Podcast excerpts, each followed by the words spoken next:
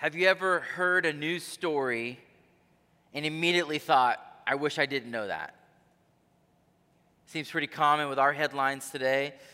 Or maybe you see a video, someone sends you a link, and immediately afterwards you wish, you know, I wish I hadn't seen that. Or maybe you hear a conversation about somebody, and as you leave that conversation, you think, I wish I hadn't heard that. I wish I didn't know that about this person. Oftentimes, we have those feelings because what we see and what we hear and what we receive is dark, it's heavy. And you wish you could go back 30 seconds to five minutes earlier and go, I, I, wish I just didn't know that. I wish I didn't live in a world where that existed. When I think about Genesis 34, it's exactly what I think. It's a really dark passage. If you read some of the storybook Bibles, some of the children's Bibles, this is one of those that gets edited out. It's one of those that doesn't make the cut. It's, the reason is it's, it's difficult to read. On the surface, it tells the true story of a young girl getting raped and kidnapped. It tells of a father's passive indifference. And if that weren't enough, there's an equally horrifying ending where two brothers take vengeance into their own hands in the form of mass murder. So we think mass murder, shootings, killing sprees like that, it's just something, a new phenomenon. That, that's been going on for a long time. It's injustice on top of injustice on top of injustice. And it begs the question God, why is this in the Bible? I mean, you could literally take this story out and nothing changes in the storyline. And that's why we started this morning with 2 Timothy 3:16 because all scripture is breathed out by God. It's profitable for teaching, reproof, for correction, and training for righteousness and it begs the question, God, why is this passage in the Bible? And how could this passage in any way be profitable for us? Maybe like me, as you looked at this passage coming into the week, or maybe for the first time hearing Becca read, you thought, why is this passage in the Bible? And mind you, this isn't a story about outsiders, you know, where the writer of Genesis says, Meanwhile, all these godless people, look what they're doing. This is happening in the people who have the promises of God. This is the very family God is using to bring about the redemption of the world. And not only are they front and center in the story, they're just as guilty as the pagans in it. Andrew Peterson has a song called The Dark Before the Dawn, and it's a song that puts lyrics to the darkness we see in the world. I've got a couple of those lyrics up where he says, This is the storm before the calm. It's the pain before the balm. It's the cold before the warm, the tears before the song, the dark before the dawn. And that's what Genesis 34 is. It's the dark before the dawn. It's not a passage that ends with a happy note, it ends in darkness. So let me tell you where we're headed this morning. We're going to walk through the story there's going to be three main movements in this story. The first, in verses 1 to 4, we'll see the defilement. We'll see what happens to Dinah. And then in verses 5 to 24, we'll see the deception. We'll see this plot unfold.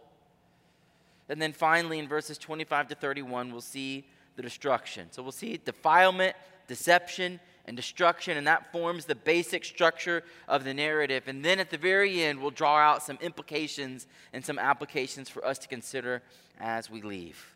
So let's start together in verse 1 to see the defilement. Here again, God's word.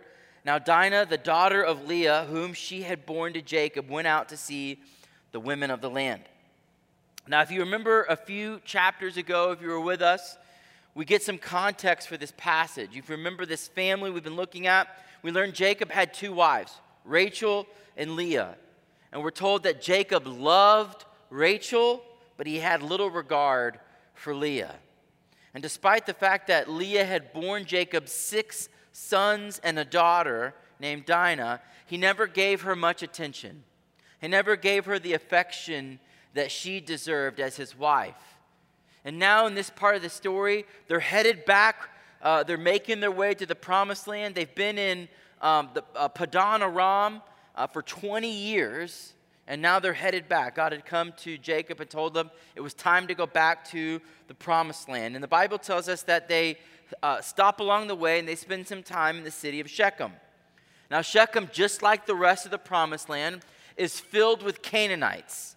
It's full of people who are uh, uh, far from the promises of God. They don't worship Yahweh, the one true God. They have this reputation for being barbaric and violent, and it's not one of those reputations in name. It, they really are a violent people. Now, given the timeline of Dinah's birth and their 20 years in Padan Aram, this would have put Dinah at around 14 or 15. So she's a teenager at this point. And the Bible tells us that she went out to see the women of the land. It would have been common knowledge at this time that it's not a good idea for a woman to go out alone into the city. That would have been a very dangerous venture. They're, they're vulnerable, they don't have uh, uh, uh the kind of system of laws and protection um, like, like we do. It would have been an uncommon thing for a woman to go out alone at this time. So we might ask, why did she do it? Was she just curious and wanted to see what these people were like? Had she made some friends in her time there? The reality is, we don't really know why she's going out into the city alone. But what we do know is, is that as she goes out into the city, she's leaving a place of safety among her family and her clan, and she's headed into a dangerous place alone. Verse 2 And when Shechem, the son of Hamor the Hivite, the prince of the land, saw her, he seized her and lay with her and humiliated her. Now we're introduced to Shechem. He's the son of Hamor. Hamor is the local ruler, which makes Shechem the prince of the land. He's even named after the city. And we can understand that he's wealthy, he's powerful, and entitled. And then in a quick succession of verbs, we find out that Shechem saw her, he seized her, he lay with her, and humiliated her. The way it's written in Hebrew, it, the, these verbs come one after another. It's meant to convey um, the speed at which this happened. It's a brutal act of sexual violence. And this trifold use of verbs if you're paying attention in the narrative, if you've been with us, it should remind you of Genesis 3 when Eve saw and took and ate. We see these verbs come up again in Genesis 6. You see them again in, in Genesis 6, uh, 16. It's to show the, the, the, the, the first sin keeps repeating of seeing something and desiring it and not wanting to go about the, the right way, but through, through sinful desire, saying, I see it, I want it, it's mine, and I don't care what I have to do or who I have to go through to get it. It's the pathway of sin to see something, to take it, and to devour it. That's what we see going on here with Dinah. There's no pausing of Shechem to consider the morality of his action. It's just ready, fire, aim. It's seeing something that you desire and doing whatever it takes to make it yours. He saw her, he seized her, and he lay with her, with the result being he humiliated her. Friends, this is nothing short of rape. And it's brutal, it's absolutely, unequivocally, and categorically wrong. It's evil in the most proper use of the term. Verse 3 says, And his soul, speaking of Shechem, was drawn to Dinah, the daughter of Jacob. He loved the young woman and spoke tenderly to her. And so Shechem spoke to his father Hamor, saying, Get me this girl for my wife.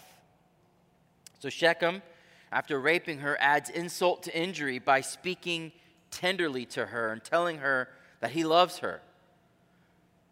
You can just imagine the manipulation here, it's further abuse, it's evil.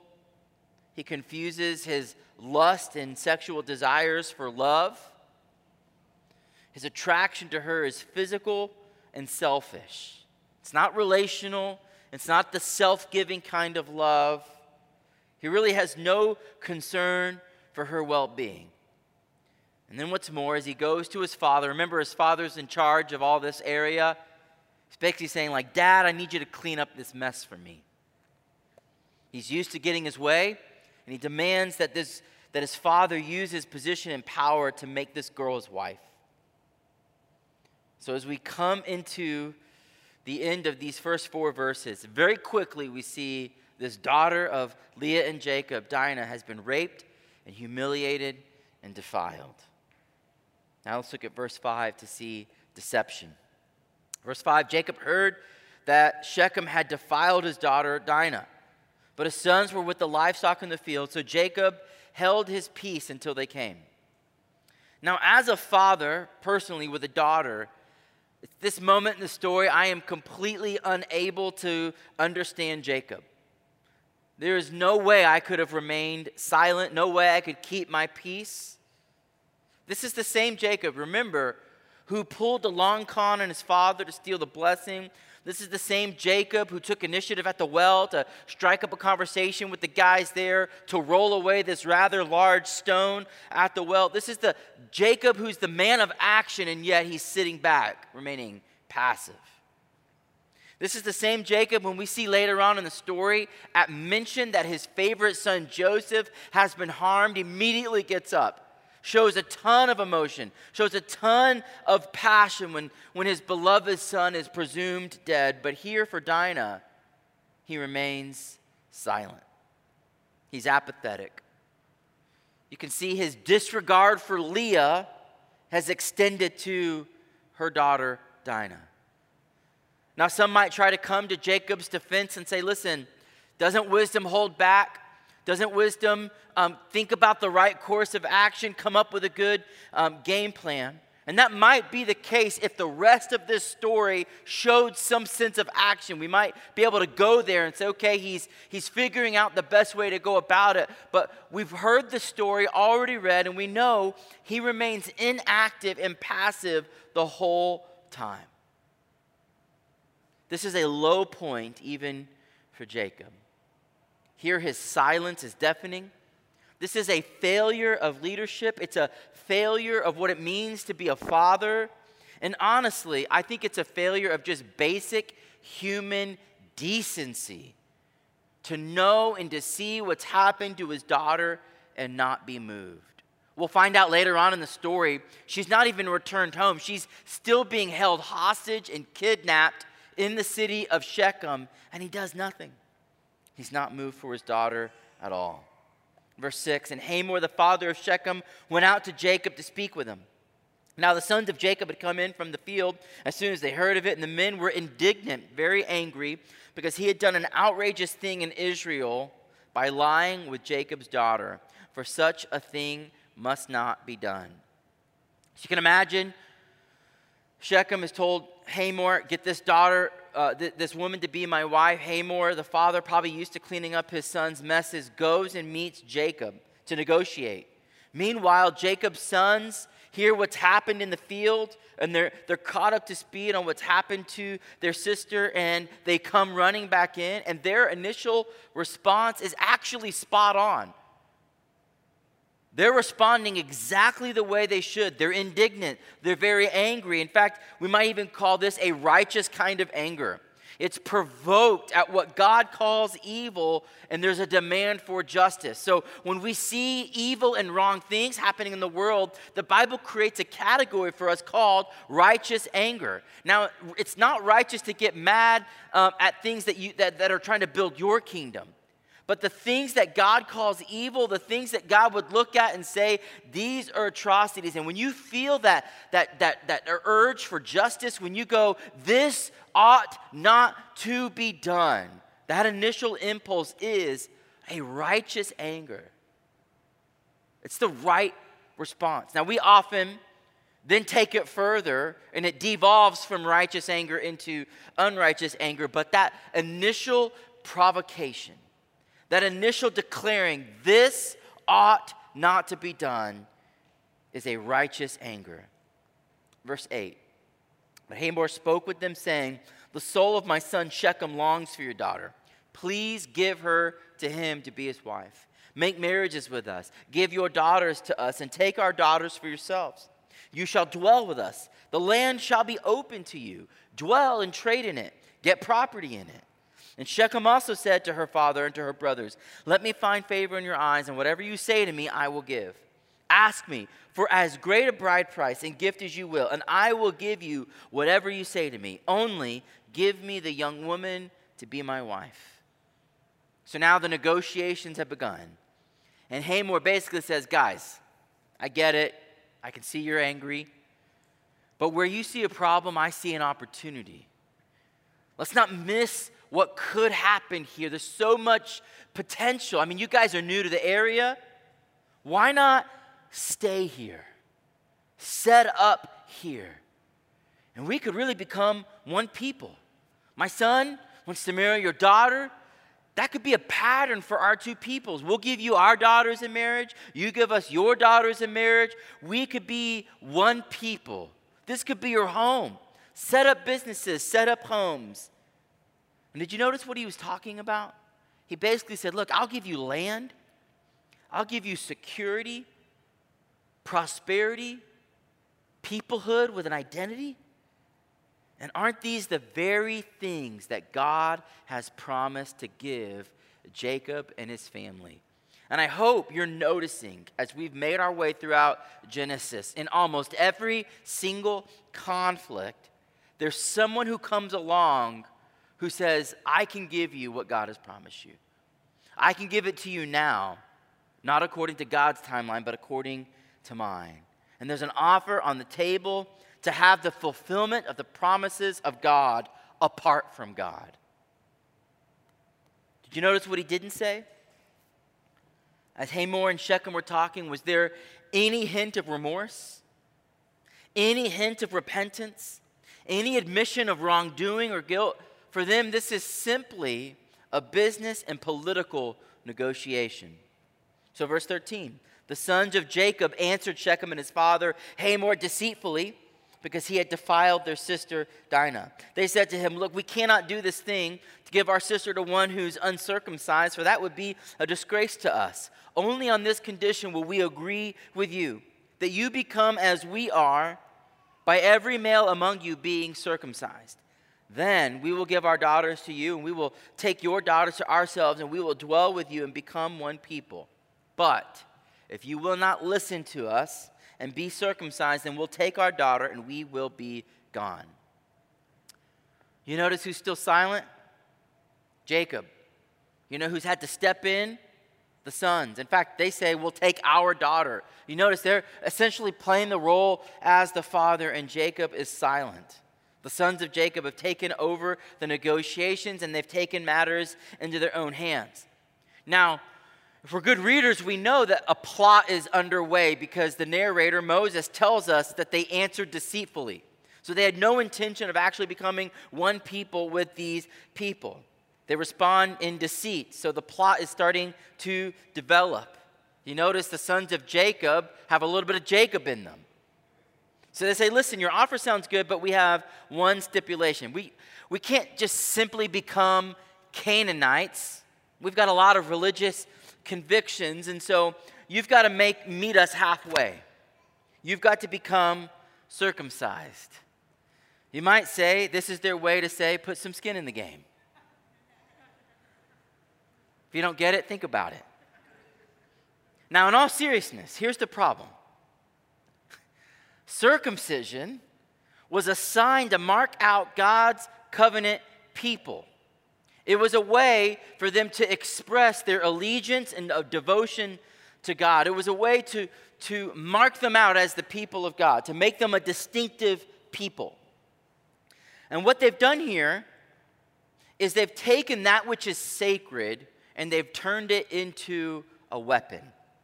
See, they're pretending, they're feigning all this religious conviction, and they're weaponizing their religion for personal vengeance.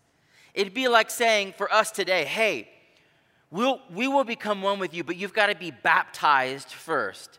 And then they say, okay. And as they get into the water and go under, we hold them down there and drown them.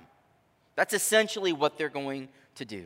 Verse 18 Their words pleased Hamor and Hamor's son Shechem. And the young man did not delay to do the thing because he delighted in Jacob's daughter. Now he was the most honored of all his father's house. So Hamor and his son Shechem came to the gate of their city. They spoke to the men of their city, saying, These men are at peace with us. Let them dwell in the land and trade in it, for behold, the land is large enough for them. Let us take their daughters as wives, and let us give them our daughters. Only on this condition will the men agree to dwell with us to become one people, when every male among us is circumcised as they are circumcised. Will not their livestock and their property and all their beasts be ours?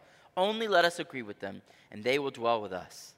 And all who went out of the gate of the city listened to Hamor and his son Shechem, and every male was circumcised, all who went out of the gate of the city. So Hamor and Shechem come back. They go to the city gate. This is where uh, city politics and business was done. And they tell the people of the city about their conversation with Jacob's sons. It's very likely that the people of the city were wondering about this clan. I mean, you've got to realize uh, this, this is not some small clan. This is a guy who had a ton of livestock, he had uh, uh, people with him. And they're kind of wondering, hey, what are they doing here? And they come to the gate of the city, Hamor and Shechem, and they use their political sway, they use their power, they use their influence to convince the men of the city that circumcision is a small price to pay in order to, uh, to become one people with them for what they stand to gain. Do you notice how they tell the story? All the details are tilted in their favor. They're not forthright that this whole thing has come about because Shechem has raped uh, their daughter, uh, Jacob's daughter. They make it sound like they were out trying to get the city's best interest fulfilled. They make it sound like everyone stands to gain from this proposition that when all the dust settles, they will gain livestock, property, and wealth. Everyone agrees, and every male was circumcised, and thus the deceptive plan is set in motion. Now we come to verse 25 and we see nothing but destruction. On the third day, when, the, when they were sore, two of the sons of Jacob, Simeon and Levi, Dinah's brothers, took their swords and came against the city while it felt secure and killed all the males. They killed Hamor and his son Shechem with the sword, and they took Dinah out of Shechem's house and went away. The sons of Jacob came upon the slain and plundered the city because they had defiled their sister. They took their flocks and their herds, their donkeys, and whatever was in the city and in the field, all their wealth, all their little ones, and their wives, and all that was in the houses they captured and plundered. So Simeon and Levi are Leah's sons. So this makes Dinah their full blooded sister. And they're the ones who take justice into their own hands and they bring about destruction upon the city. This is where we find out. I told you earlier that Dinah was held captive in Shechem. Simeon and Levi waited until the men were circumcised and sore, and they unleashed hell upon the city. So you remember that, that righteous anger I told you about? Instead of taking that to the Lord, instead of asking the Lord for what to do, instead of going to the Lord in prayer to figure out what should happen next, they allowed their righteous anger to devolve into vengeance. And their response to injustice was to layer further injustice upon injustice. This is mass murder. This is absolute destruction. Their vengeance was completely disproportionate to the crime. Now, think about it. Let's do some moral ethics here. Did Dinah deserve justice? Yes, absolutely 100%. Should Shechem have been held accountable for his crime? Yes, absolutely 100%. Would it even have been appropriate to kill Shechem for his crime? Now, according to current cultural law, the answer is yes. It would have been entirely appropriate. He should have been tried and found guilty and paid for his crimes according to the law of his day. But that is not what happened. This punishment did not fit the crime. Do you see? It's grossly disproportionate. to butcher an entire village, to take women and children as captives for the crime, is simply over the top. What happens here is not justice, but sin meeting more sin. It's vengeance and revenge. Justice is when a punishment fits the crime. But that's not what happens here. You have innocent people who are probably unaware of what's happened, paying for the sins of another. Now, verse 30. Jacob finally speaks. Listen to what he says. Jacob said to Simeon and Levi, You've brought trouble on me by making me stink to the inhabitants of the land, the Canaanites and the Perizzites. My numbers are few, and if they gather themselves against me and attack me, I shall be destroyed, both I and my household. But they said, Should he treat our sister like a prostitute? And friends, that's where the chapter ends. When they come back, you could just see Simeon and Levi, they're probably covered in blood. They've got Dinah, and his response is completely self centered. If you count, there's, uh, there's eight personal pronouns there. It's all about me and I. There's no mention of J- Dinah and her return, no mention of the heinous nature of the retaliation. Jacob's response is 100% focused on Jacob. What will people think of me? How will this turn out for me? And look at Simeon and Levi. Is there any remorse for their actions? No. They believe the ends justified the means. And this passage just ends in darkness. It started dark, it just gets darker. And did you notice? We, we have read every single verse in this chapter now. There's no mention of God's name, not a single time.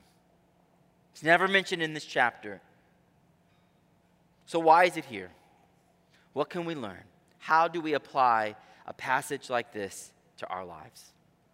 Well, if you're taking notes, I've got five implications for us to consider.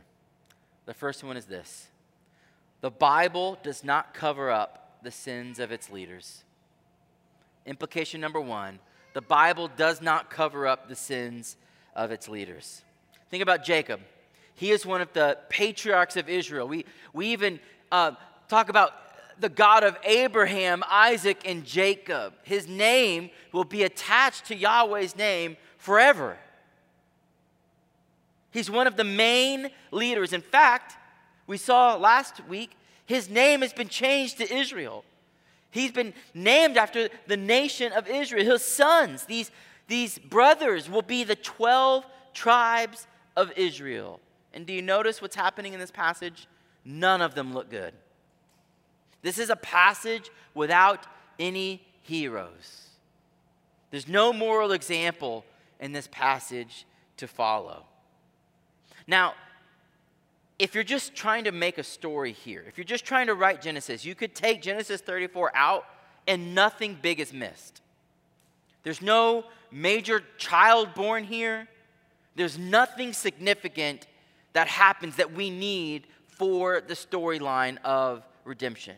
In that sense, in the narrative, is completely unnecessary. And so, if you were making this stuff up, if you were going to write, uh, if you were going to make up the Bible, if you're going to go, I'm going to sit down, I'm going to uh, make this thing that's one day going to be called the Bible. I'm going to fabricate a religion of moral good.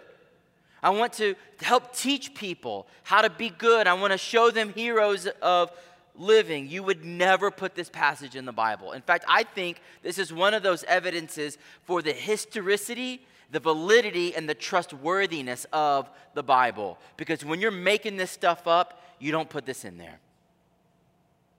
You would edit it out to cover it up. Or, let's just say we're not making this stuff up and we believe that the Bible is true. It also begs the question why didn't they leave it out? There's a ton of things that happened in the storyline of the Bible that are never recorded. Why does this occur? Why is this in the Bible? And I think it's because the Bible is teaching us a pattern to be brutally honest about the failures and sins of its leaders. And the church should be no different today. We often hear of leaders and people within the church committing horrible crimes, and it gets covered up. See, the point of grace is not to cover up sin by hiding, but to bring it into the light so that it can be covered by the blood of Christ. See, all sin needs covering, but no sin needs hiding.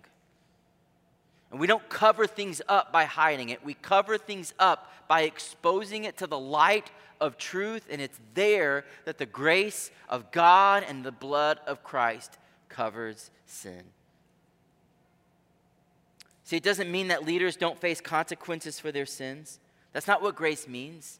Grace means we can be forgiven of our sins, but it also means we accept responsibility for the consequences. In fact, later on in Genesis, when Jacob is giving the blessing to his sons, Jacob is going to bring this back up.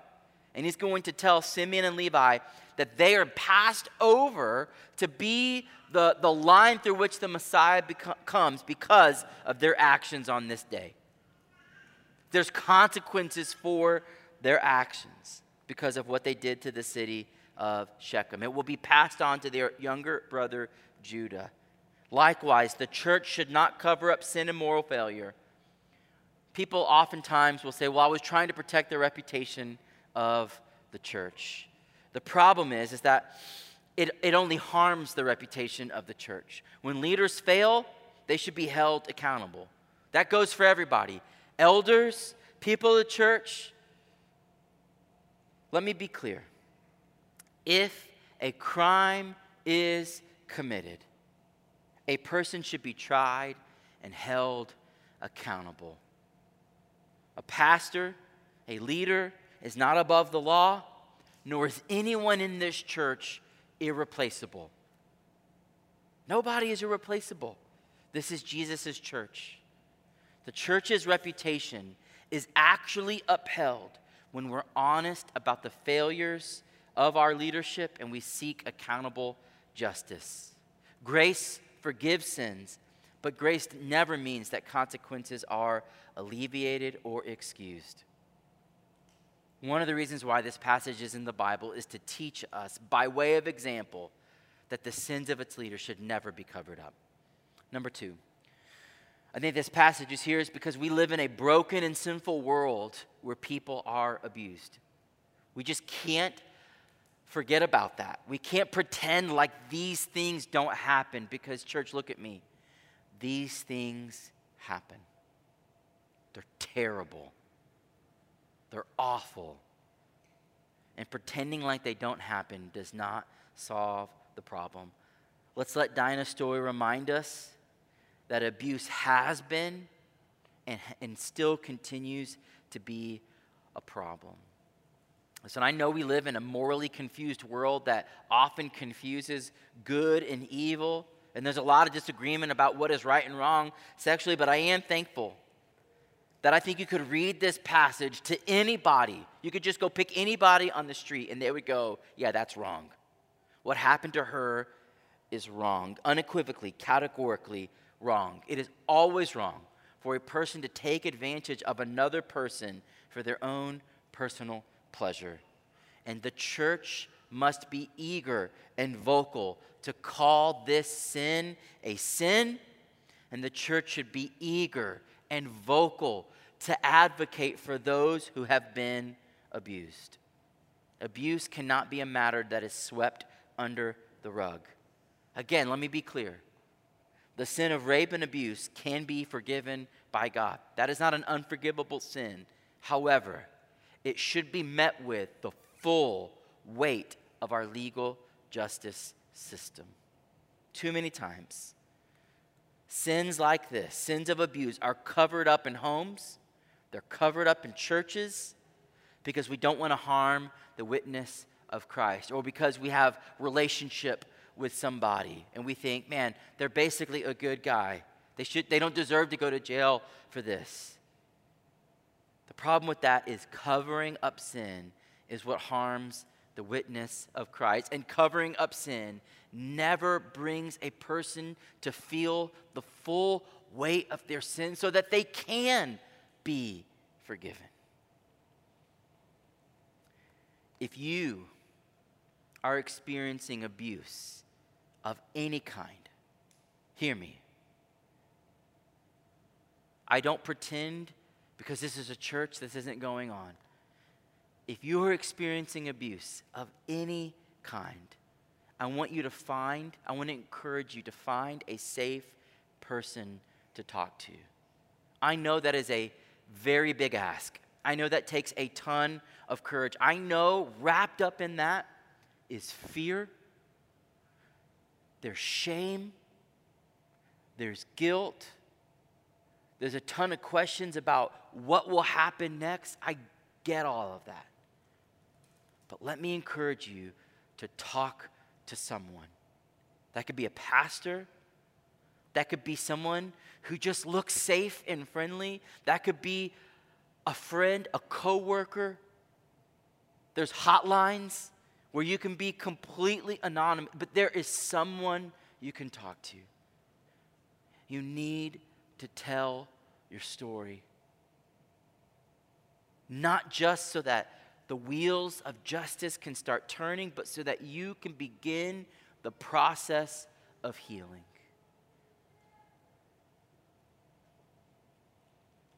I just want you to know as a church, we do not deal with these matters in house. When we find out about abuse, we tell the proper authorities. Not a year from now, not 20 years from now, right away. We make the phone call right away. We are not experts, we are not the law. We bring in people who help navigate these difficult situations.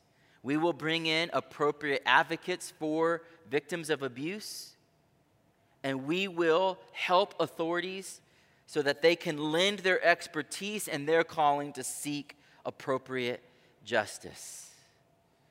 And for anyone who's been abused, maybe that's part of your story, maybe that's part of your past, and you're going, listen, I've never dealt with it before. I've just been pushing it down year after year. If that's you, please talk to us. We want to connect you with skilled counselors and therapists and professionals who are just skilled at walking through these difficult problems of the heart. I know it is statistically impossible, even in a church of our humble size, that there's uh, that we've escaped the pain and trauma of abuse. It's impossible. Sitting in this room right now are people who have been abused in some form or fashion. And therefore, as a people, we need to be sympathetic to those going through these kinds of abuses. We need to be sympathetic that we could be talking to someone in our gospel communities or in our DNA groups or just over a cup of coffee where this is a part of their story. And we should be uh, quick to realize that these kinds of sins cause deep wounds that can take years, sometimes a lifetime to heal. And so we should add patience to our sympathy. And this is why, as a church, you hear us from time to time talk about one of our core values of gospel, safety, and time. Time is so critical. I mean, the gospel is so critical because we need to know that there is good news, that Jesus really does bring transformation. If that's part of your story, listen to me. Jesus brings healing. We also need a, a safe place to know that we can let our guard down without being further harmed. And we need time to know that change doesn't happen overnight. And that's why, as a church, we will give you gospel, safety, and time to walk through these things. If you're an abuse survivor and you'd like to talk to someone about getting counseling and help, please know we have formed really great relationships with some strategic partners who are incredible counselors who will help you to continue down the path of healing. If immediately you think, I can't afford that, if your financial situation makes that sound unattainable, please know that money will not deter you from that. We will figure it out. Finances should never be a barrier to healing. That's number two. We live in a broken and sinful world where people are abused. Number three, third implication injustice never warrants further injustice. There's no question that Shechem's crime was grievous and demanded justice. That said, the response to that injustice was so incredibly disproportionate. They killed people who were innocent of the crime, they weaponized their religion for their own justice. And even if you have the right to be angry, even if you have the right to pursue justice, it doesn't give you the right to take justice into your own hands. See, we have to realize there is a difference between what's been done to you and your response to what's been done to you. In in the heightened sense of emotion, we can blur that distinction. But, friends, there's a difference between what's happened to you and then your response to what's happened to you. Pursuing justice is responding to what's been done to you. And just because something wrong has been done to you, it does not warrant or give you the right to further injustice. In fact, we are actually held responsible for how we respond to injustice. Our status as a victim does not give us a blank card to go and do whatever we want. The biblical path is to trust the Lord for justice.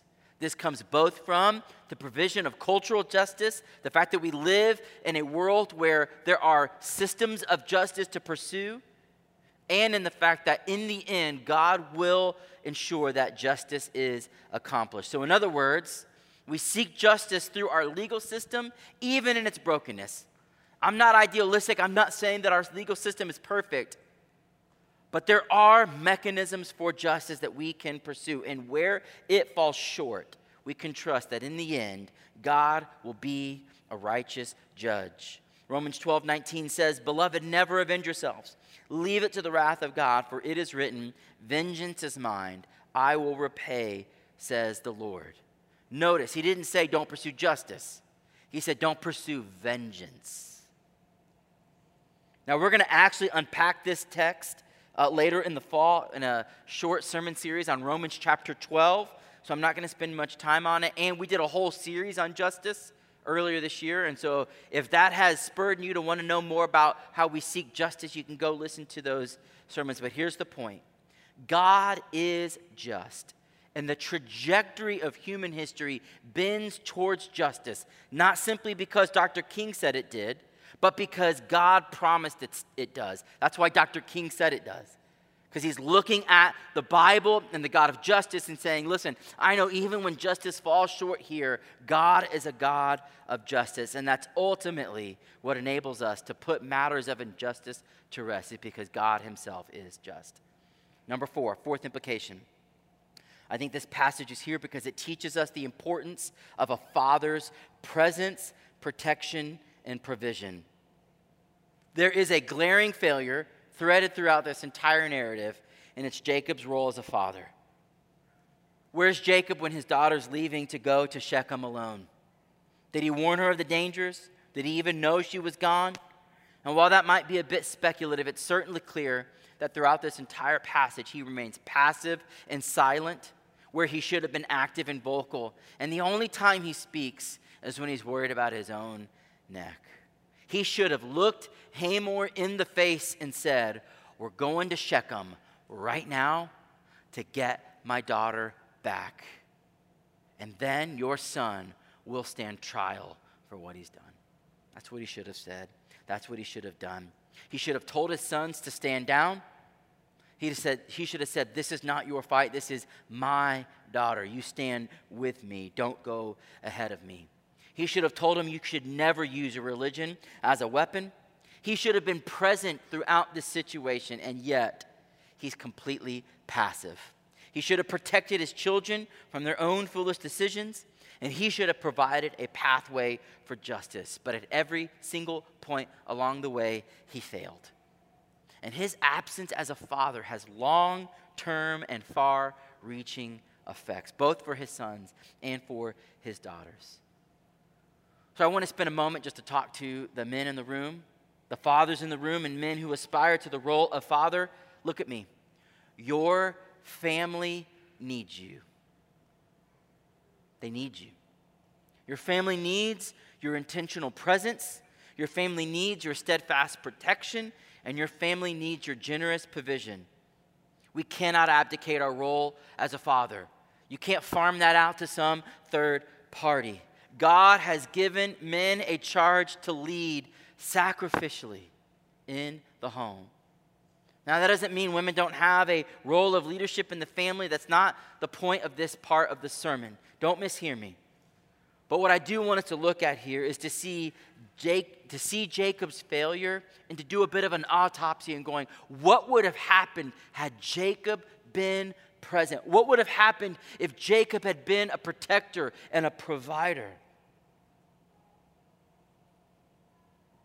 I want us to look at this passage and see that the tragedy follows a failure of godly leadership in the home. And to ask what would have happened had he been the man God had called him to be.